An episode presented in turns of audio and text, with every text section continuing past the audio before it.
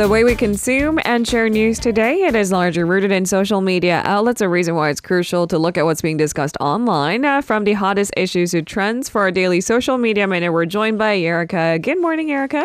Good morning. Happy Monday. Happy Monday. Did you have a good weekend? Yes, I did. I cleaned my house so thoroughly and I'm so satisfied. Ah, so uneventful. I, I know that feeling. right? It just, Yeah. the weight just gets lifted off your shoulders and the Monday is not so bad. And it looks nice outside today. Yes, it does. And I'm wondering if uh, this particular brand is kicking themselves because uh, the conditions over the weekend were a little bit difficult. I mean, it rained, it was windy, and it was the air was crisp, but I wasn't quite sure if it was the right conditions for, well, a runway on Jamsugyo Bridge. That's right. Um, major luxury fashion brand Louis Vuitton uh, transformed Jamsugyo Bridge into their runway, a massive runway, in fact, uh, for its latest collection over the weekend on Saturday. So models were seen strutting down the bridge over the Hangang River uh, to showcase the brand's pre-fall collection. Um, the the audience, star-studded, obviously. Uh, you know, the the audience members included a mix of K-pop stars, including Taeyeon from Girls' Generation, members of LE SSERAFIM. Yeji from ITZY, and uh, Chloe Moretz was also there. Uh, she was seen watching the show from the front row. I think Bae Doona was seated right next to her. Um, Squid Game's actress Jung Ho-yeon was the first model to run or to walk down the runway. And uh, Hwang Dong-hyuk was also in attendance. Hwang Dong-hyuk obviously being the director of the popular TV show Squid Game.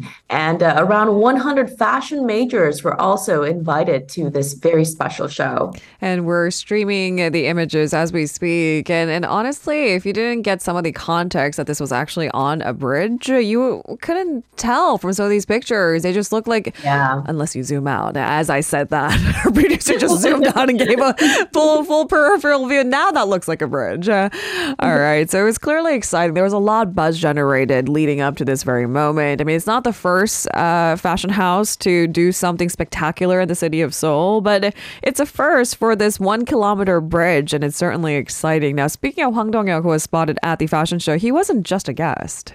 No, he wasn't just a guest.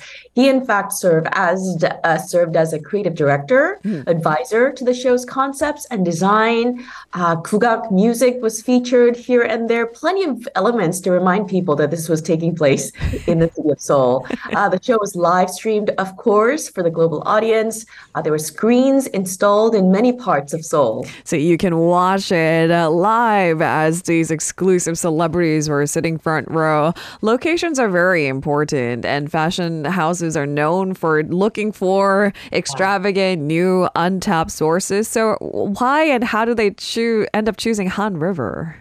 Uh, so Louis Vuitton explained that the Han River was selected because it was a symbolic space.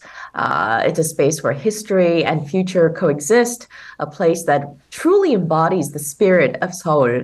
Um, now, uh, speaking of the fashion show, it wasn't the first fashion show that Louis Vuitton held here in South Korea. Uh, the luxury brand's first ever fashion show in South Korea was held back in 2019 at hangar at uh, Incheon International Airport. Now, the difference between the 2019 show and the one that took place over the weekend uh, is that the previous one was a spin off show. And the one held on Saturday was a show put on specifically for South Korea. Okay. Now, what is even more no- noteworthy is that this is the first time in history that Louis Vuitton has held a pre-fall collection, uh, which means that the collection was introduced before the regular fall and winter collection. And analysts are obviously talking about it. They say that choosing South Korea as the first stage for the brand's Pre-fall collection takes into account the status and potential of South Korea's fashion market. Go where the demand is. I think Yes. that's one of the key points. It's not just about maybe our cultural exports, but uh, what we import and what sells uh, with the Korean consumers. A show in Seoul is a sign of how luxury labels are clearly catering to the world's biggest luxury goods spenders on a per capita basis. Remember our conversation on that? That's right. Um, South Korean consumers' enthusiasm for beauty and status symbols are key drivers of interest in uh, luxury brands. Now, Morgan Stanley estimates South Koreans are the biggest per capita spenders on luxury items.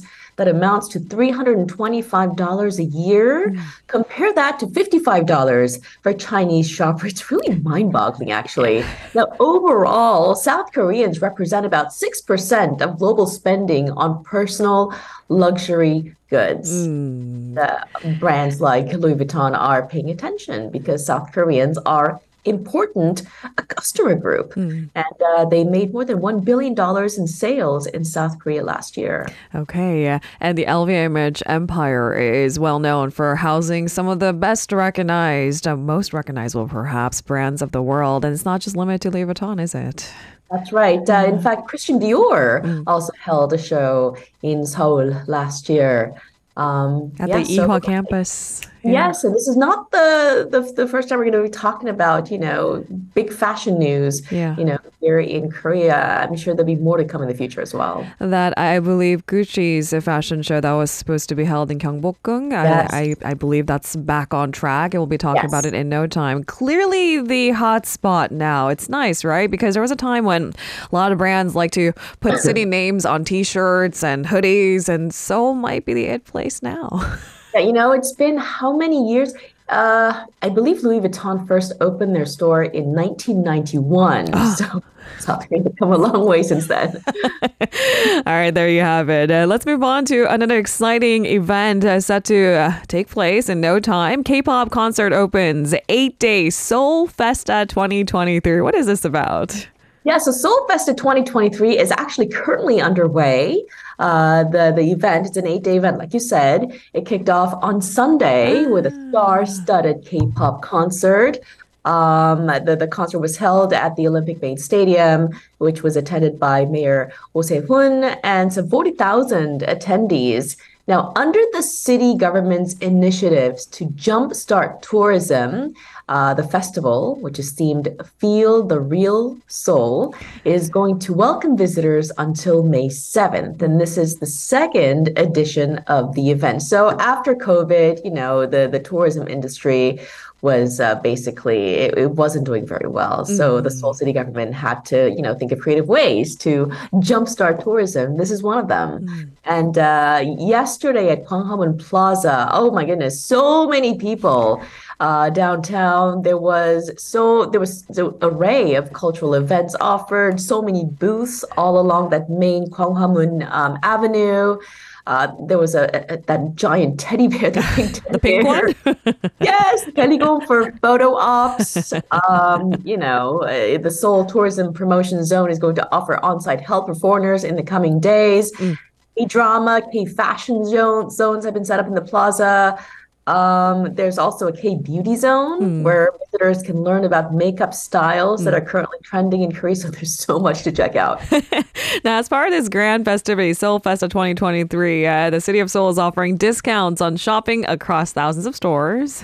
Yes. Uh, the Seoul Shopping Festa is going to be held also until May 7th. Uh, the, the event is offering up to 50% discounts at some 3,000 stores across the city. So you really want to go check that out.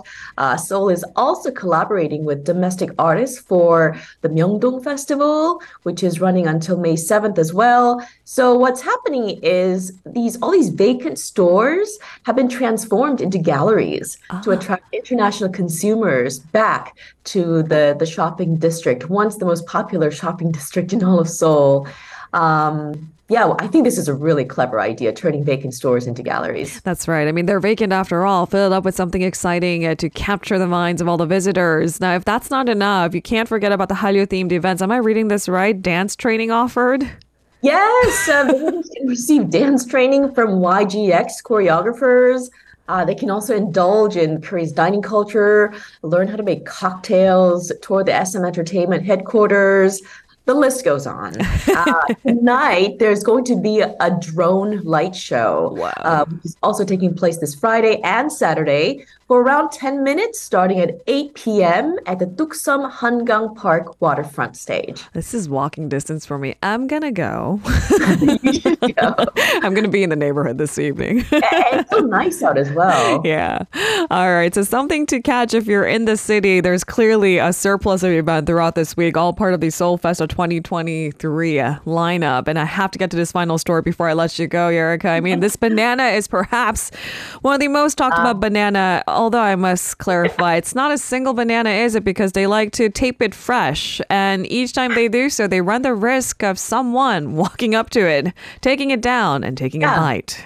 Exactly. So, Italian artist Maurizio Cattelan's iconic art piece, which is basically a ripe banana duct taped onto a wall, um, was eaten by a college student in an act which he has described as artwork. Now, this display is uh, currently, you know, it's it's on exhibit at the Leeum uh, Museum of Art here in Seoul.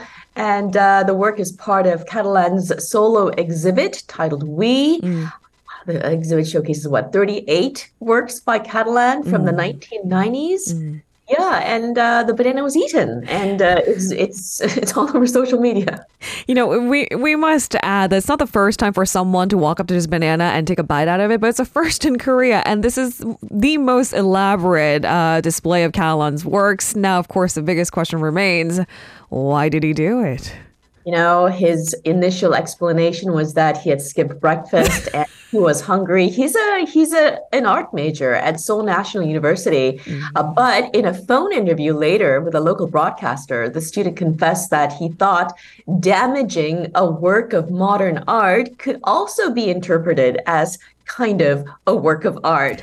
and uh, he added that he came up with the idea of um, reattaching the, the banana peel back onto the wall, thinking that it was a fun way to look at it. And I have a feeling he's going to add this to his portfolio. Yeah. You know, you don't do this, uh, you know, out of the spur of the moment. You I know what don't mean? think so. I think it's carefully No. planned and Yeah. choreographed so that someone is there to actually document this process, or else Yeah. it doesn't really make much sense. You you said that he's an art student after all. Yes. It's a divisive topic nonetheless, but maybe art was supposed to stir up conversation. It's exactly doing that first thing in the morning. Now, the big question: It's a pretty expensive piece if you think about it. Will the student have to pay for the damaged work? No, actually, the museum has decided against that.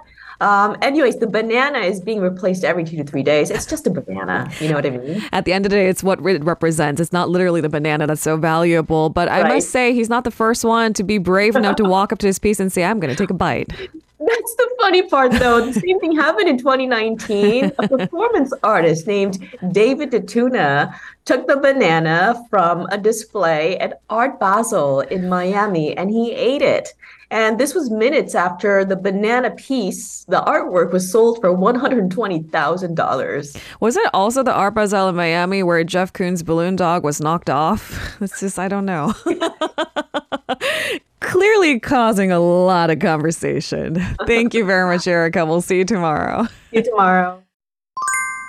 If you're listening to our program using the podcast service, just a reminder that we do go live Monday through Friday, 7 a.m. Korea Standard Time. So tune in and help us make the show more informative by giving us your input.